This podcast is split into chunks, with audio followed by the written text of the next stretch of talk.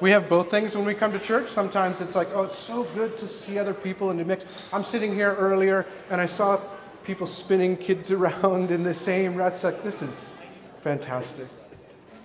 Well, we're going to read scripture together. This is from the book of Genesis, the first book of the Bible, the 32nd chapter, and we're just going to read verses 22 through 30. This is um, one of the most, one of the best known stories in all of history. Um, people for thousands of years have known this story. You might, you might not. I'm just reading a portion of it. This is Jacob the same night, he got up and took his two wives, his two maids, and 11 children. So you should be troubled right from the start. and crossed the ford of Jabbok. He took them and sent them across the stream, and likewise everything that he had. And Jacob was left alone, and a man wrestled with him until daybreak. When the man saw that he did not prevail against Jacob, he struck him on the hip socket, and Jacob's hip was put out of joint as he wrestled with him. Then he said, The man said, Let me go, for the day is breaking. But Jacob said, I will not let you go unless you bless me. So he said to him, What's your name? And Jacob said, It's Jacob. Then the man said, You shall no longer be called Jacob, but Israel, for you have striven with God and with humans and have prevailed. Then Jacob asked him, Please tell me your name. But he said, Why is it that you ask my name? And there he blessed him. So Jacob called the place Peniel, saying, For I have seen God face to face, yet my life is preserved. This is the word of God for the people of God. Thanks be to God. Well, I have a song in my head. Now I have a different song in my head because of this. And these are better than the song I had in my head before, which is uh, the B I B L E. Do you know the rest? That I, I didn't really grow up going to Sunday school, so I, that's as, that's as much as I know. The B I B L E, that's the book for me. I don't know the rest. Okay, Andrea and Barbara, they know. I stand and I stand alone on the Word of God. Okay, it gets. Uh, or um, I also heard this other. It's not a song. It's a, it's a saying. B I B L E. Basic instructions before leaving Earth. Did we tell our kids this? Because, well, first of all, just from a theological interpretation, a biblical interpretation, it's not basic. Secondly, it's not instructions. And thirdly, before leaving Earth? um, okay, so if you've used that in Sunday school, you know, God still loves you, that's okay. but we want to recover the story. And why? We want to recover the story because we are asking what it means to be human.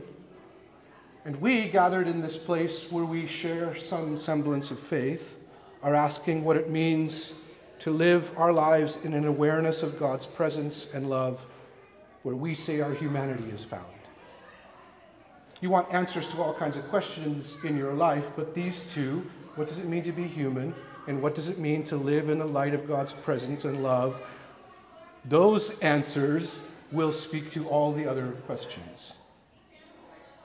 So we have the narrative lectionary, which is a clunky title. It's clunkier than what we're wanting to do. We want to recover the story. And we start in Genesis. These early stories, so to do what's now called a survey. So if you do Old Testament survey, that doesn't mean you're asking people or the Bible like questions of a survey. It means you're, you're going through, to some degree, you're asking the Bible questions, I suppose. Chapter 1 to 11 of Genesis is prehistory. It's time that, you know, is beyond our kind of conceptual understanding in more ways than even the rest of Scripture. Chapter 1 to 11, you get stories like Noah's Ark, you get creation, you get Cain and Abel, you get Noah's Ark, you get Tower of Babel, right? People live to hundreds and hundreds of years.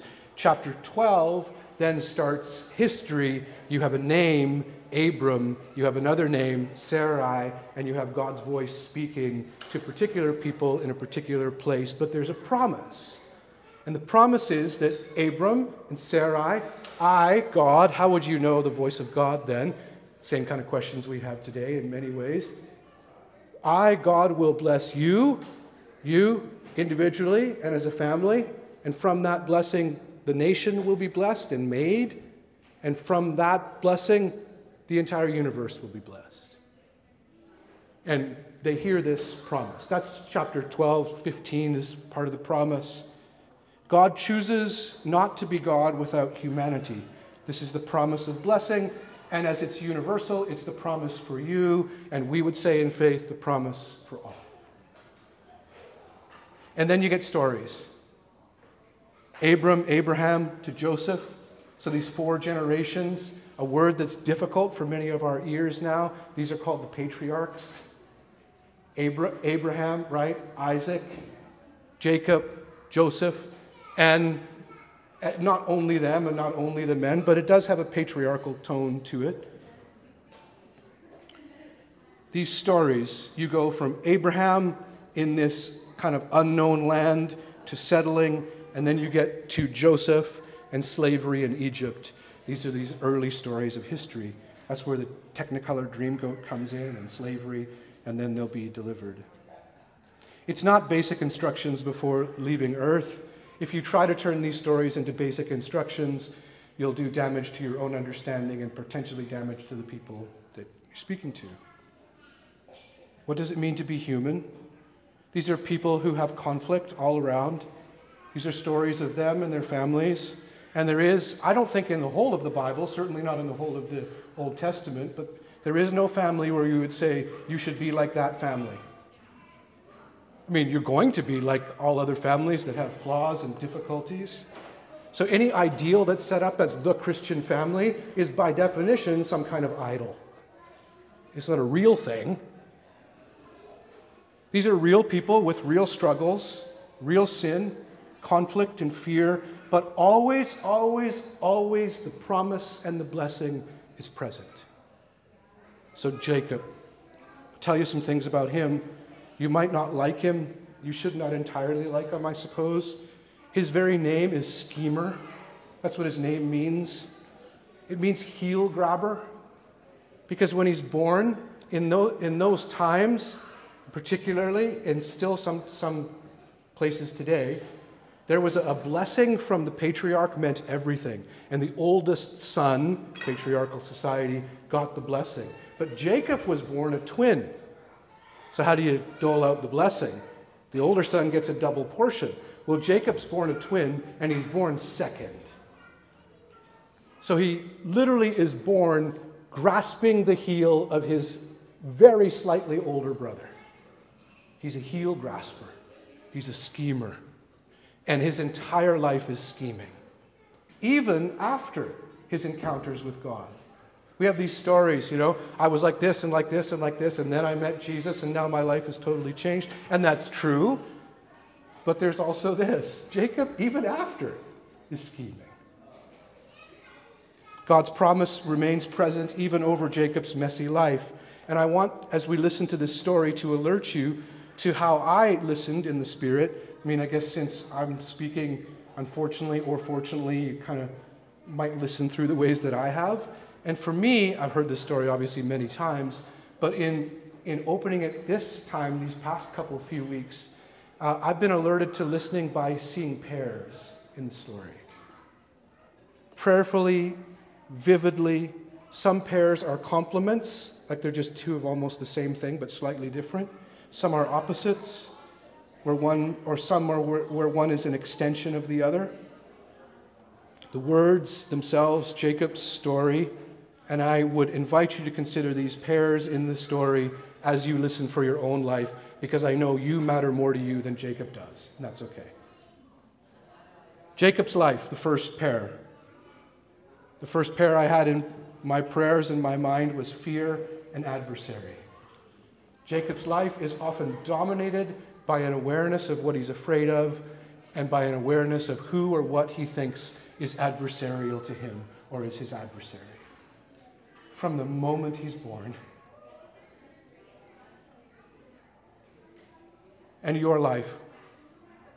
It's astounding to think to me often as a pastor, someone who cares about pastoral care and these kinds of things, how many of us, most of us, maybe all of us, carry fear and a notion of the adversary in our lives. Who or what? What is it that you're afraid of? Jacob's going to be up all night in this story. And those are the places you often encounter your own core fears, or whatever it is that you think is your adversary. Jacob has this twin brother, but Jacob schemes to get the double portion blessing. And it's as all families go, there are these one day stories. Like there's all these uh, patterns in your family that you can identify, but there's often like one day or one occasion where something really changed. And it can be kind of a mundane thing. Jacob is making stew one day. One day. And Esau's out in the field. He's more masculine in these kinds of ways that people can sometimes think. And Esau comes back in from the fields, and Jacob's got this stew, and Esau says, I'm starving. I'm so hungry, I'm going to die. And Jacob, always scheming. Oh, I have stew, but I didn't think you wanted to eat. Give me some stew. Well, how about if you give me your birthright? What good is a birthright if I'm dead, says Esau.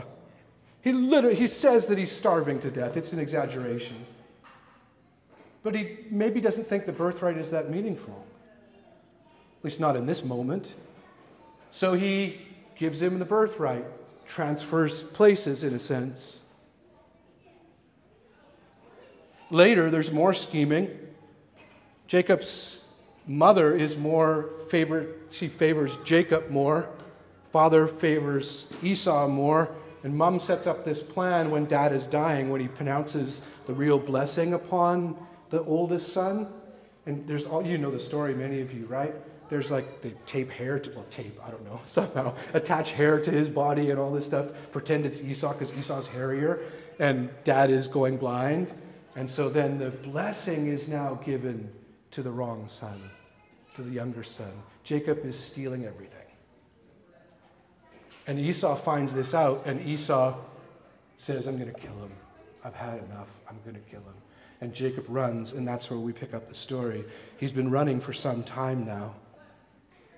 And you should read the story because he's just always scheming, but schemers attract other schemers, and sometimes they work together until they scheme against one another. And Jacob's story is full of that, too. Other people getting the better of him. It's how he winds up with two wives and all these kids and all, is that the scheming has crossed over like this. And he's running from Esau, but because things have not worked out entirely according to his plan, whatever that is, he thinks to himself, I've got to go back to my homeland because that's where he can establish some kind of life and some kind of future. But there's one big thing in the way. What is that thing? Esau. If I go back there, he's going to kill me. So Jacob works out a plan. I will confront, meet, reconcile with Esau. By now, he's accumulated a lot, as these stories go, in ancient times wealth, servants, power, wives, who unfortunately were treated often as property. There's this confusing brigade, and there is this mix of God's blessing and all kinds of sin in the midst of this kind of gathering of people. And then one night, one night, Jacob has this plan. He knows he's going to meet Esau probably the next day. And so he sets up things in a way with all of this stuff and all these people in such a way that, I hate to say it, but it's true. He actually seems to be willing to put all the other people, including wives, including those closest to him, at risk for their own safety to protect himself in the way that he sends them forward. But he sets up a plan, and his plan has, according to the fear in his mind, if Esau starts to you know, indicate that he's going to kill me, here's what we'll do. So he's got it all worked out, and then this one word kind of comes in like a, like a drum beat he is then, and when we get to the story, he is alone. He is alone. He's by himself. It's at night. And then he wrestles a man, an opponent. Remember, fear an adversary. The story itself in the Old Testament says only a man. In the Old Testament, the story never says God. In the New Testament, there's a reference that refers to Jacob wrestling God which would be, we assume, this story. But here, it is left to be kind of weird. He actually wrestled a man, but also he was so aware of his fear in the night that. Have you had nights like that? Where it moved from just anxiety and worry to almost psychosis? So it's real, but it's more than real, too. He wrestles a man, he wrestles God. There is this encounter in the deepest places of fear. And what is Jacob's fear, and who is Jacob's adversary? And what is your fear, and who is your adversary? And what would your wrestling look like? I mean, I don't see it here. We all do a nice job of not looking like we're wrestling mostly when we come to church, unless we really fall apart, right? But I know you wrestle in the night. There's another pair that I feel in this story trouble with family, trouble with God. Jacob never seems to be able to get things straight with the family, and he seems to have this struggle with God. We think that we can manage our lives and plan and accumulate and make our way, but the truth is, we carry the trauma of family, joy and the trauma, strife, difficulty.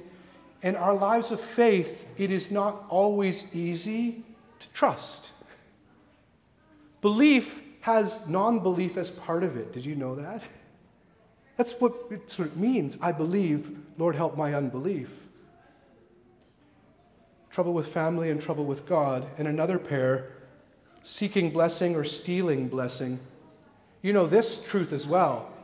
Because you know, if you seek, or maybe a better way of putting it is receiving blessing or stealing blessing, if you seek or receive blessing from God, from some sense of the transcendent, however it is you think in faith, right? If you receive blessing, that kind of gives you an expansive view of the world, a trusting view, a view that's open to other people. But if you, if you steal or manufacture blessing, so make your own way, it feels different, doesn't it?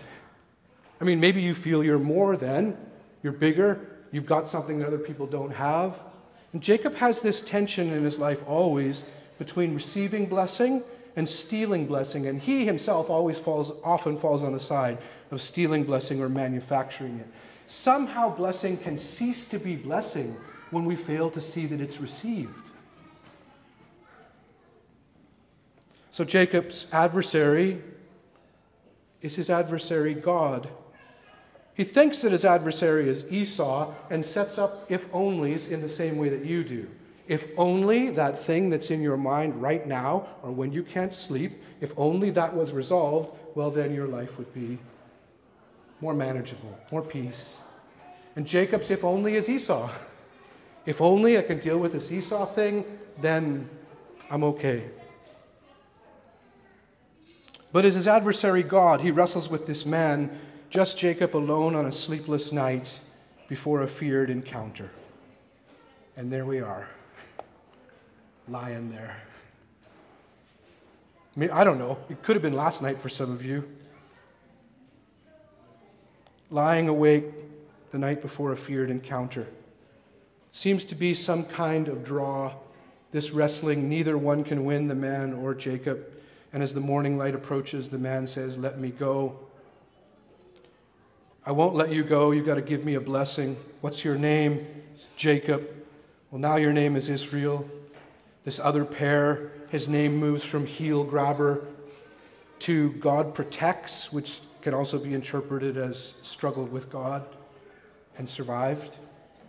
And then there's the astounding scene of the encounter. Jacob, thinking that his adversary is Esau, and he's had other adversaries in his mind his uncle and other people Leah, Rachel, these names that matter in his life, like the names of people that matter in your life. They're your company, but sometimes adversity and ad- your adversary can come there even. You have in this story then the real heart of the story, as I see it, at least in this listening the heart of the story, and it's why I'm choosing not to emphasize the hip thing right now. Uh, whenever I was growing up, that hip thing was always emphasized. It's an important part of the story. But what rings out to me in this listening is this truth God blesses. God blesses. And if you fail to see that, I don't mean like shaking your finger, fail to see it. But if you don't or you can't see it, then you will try to get the blessing yourself. This is Jacob's struggle. We can come out of church cultures where we can feel that God condemns, God corrects, God rebukes, whatever it is, right? God has a message to the world, and it's mostly no. Mostly you're wrong. Proper understanding of God, and I will battle on this one. God's word to the world is yes. There is no, but that no is always contained within the larger yes. God blesses the world. God blesses you. This blessing from Abraham on will be universal to each of us and to all of us together. And Jacob, in his wrestling, is forced to ask who he is in light of God. And he's given a new name my identity, my name, my humanity, come encounter in encounter with God. Jacob had a sleepless night and he was wrestling. Some of you might know the story of the mustard seed from the ancient East, more actually Buddhist tradition than Christian tradition, but it speaks a point that is universal.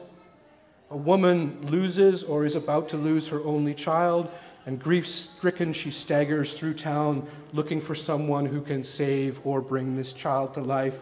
And she meets the wise sage, and he says, he's more than a wise sage, he's like a divinity figure.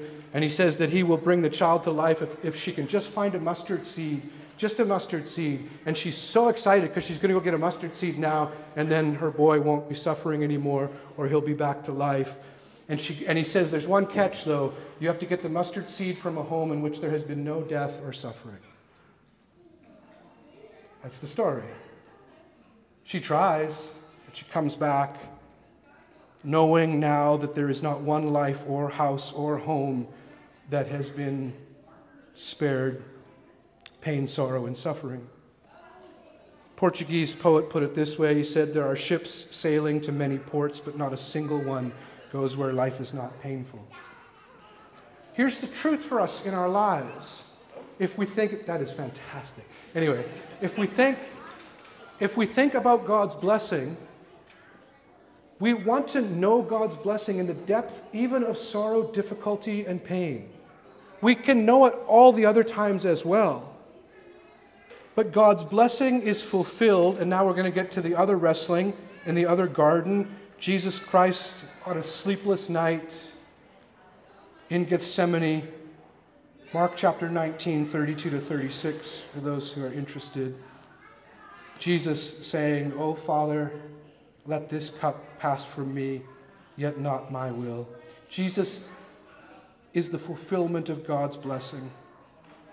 And my faith and my trust in Him are this awareness and this prayer and this aspiration that I will know God's blessing fully and salvation and redemption and reconciliation and peace in Christ. He is like the perfect Jacob, like what Jacob would be if he wasn't so Jacob. Yet not my will, but yours. In the end, the wrestling, the story of Jacob, this pair, Jesus wrestling, God and humanity come together in Jesus Christ. This is where all is fulfilled, renewed, reconciled, and redeemed. But like a good story, there's like this post ending I know you guys know this because you're all experts at watching movies and television shows and whatever else. And so there's like the, the moment that's the peak of the story where everything kind of seems to, you know, come to an end, but then there's always another scene. It's like the last scene. Often it's, little, it's funny if it's a kind of crime show or something. It's, there's another scene after his meeting with Esau. Well, first, let me tell you about the, that encounter itself. Esau doesn't kill him he runs and embraces him. This whole scene is actually after the big climax of the story. But Esau doesn't kill him, he runs and embraces him. And Jacob says to him, I've got this all worked out now, because um, I've got gifts for you. Now he's feeling maybe guilty about, you know, heel grabbing and stealing blessing. I don't really think he was feeling guilty. I think he was trying to figure out how to, you know, next stage. So Esau, I've got all these things for you, my Lord, he says. That's the love, you know, my Lord. And Esau, it's this incredible thing. And you know people like this in your, in your life. They're not often looked up to in our society. Esau says, um, No, I have enough. I don't, I don't need any of this. He says, But I'd love to just us see each other more and be together more. Let's have this plan where we, you know, live in the same area, where we share our lives together. And Jacob says, Yeah, that sounds great. That sounds fantastic. He says, Now, but how about this? You just go on ahead because I've got a whole bunch of kids and they're super tired and they're a little bit annoying, and, and I'll come up behind you and then we'll have this idyllic life from now on. And so Esau does, he goes up on ahead, and guess what Jacob does? Do you know the story? He just goes somewhere else. And that's the end of the story. In the moment where Esau doesn't kill Jacob, Jacob says to him this incredible thing that speaks to us today, or I think should. He says, to see your face is to see the face of God. I'm convinced in my life that those who've contended with God, this doesn't mean like you're a God and I'm a God, and I'm, I'm not talking like that. But God chooses not to be God without humanity. What that means is you can't actually really encounter God without encountering other people. And if you've been given a spirituality that says that you can, well, Seeing your face is like seeing the face of God. If you haven't contended with God, you might not know that, but if you have, you will. Truly seeing one another. And then this postscript where Jacob keeps scheming. So, what do you do with that story? Jesus, the one who fulfills this blessing, who himself is the fulfillment of the blessing. So I have in my mind, Jesus, they were rehearsing this before Jesus, Jesus, I will trust him. Jesus, Jesus, I will trust him. Trusting in Jesus now, when from now on still remains imperfect. And then I wanted to read to you, I took a photo of it during the worship time. It's a great song for this story.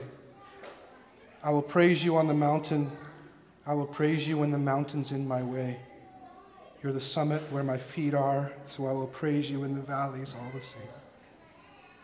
No less God within the shadows, no less faithful when the night leads me astray.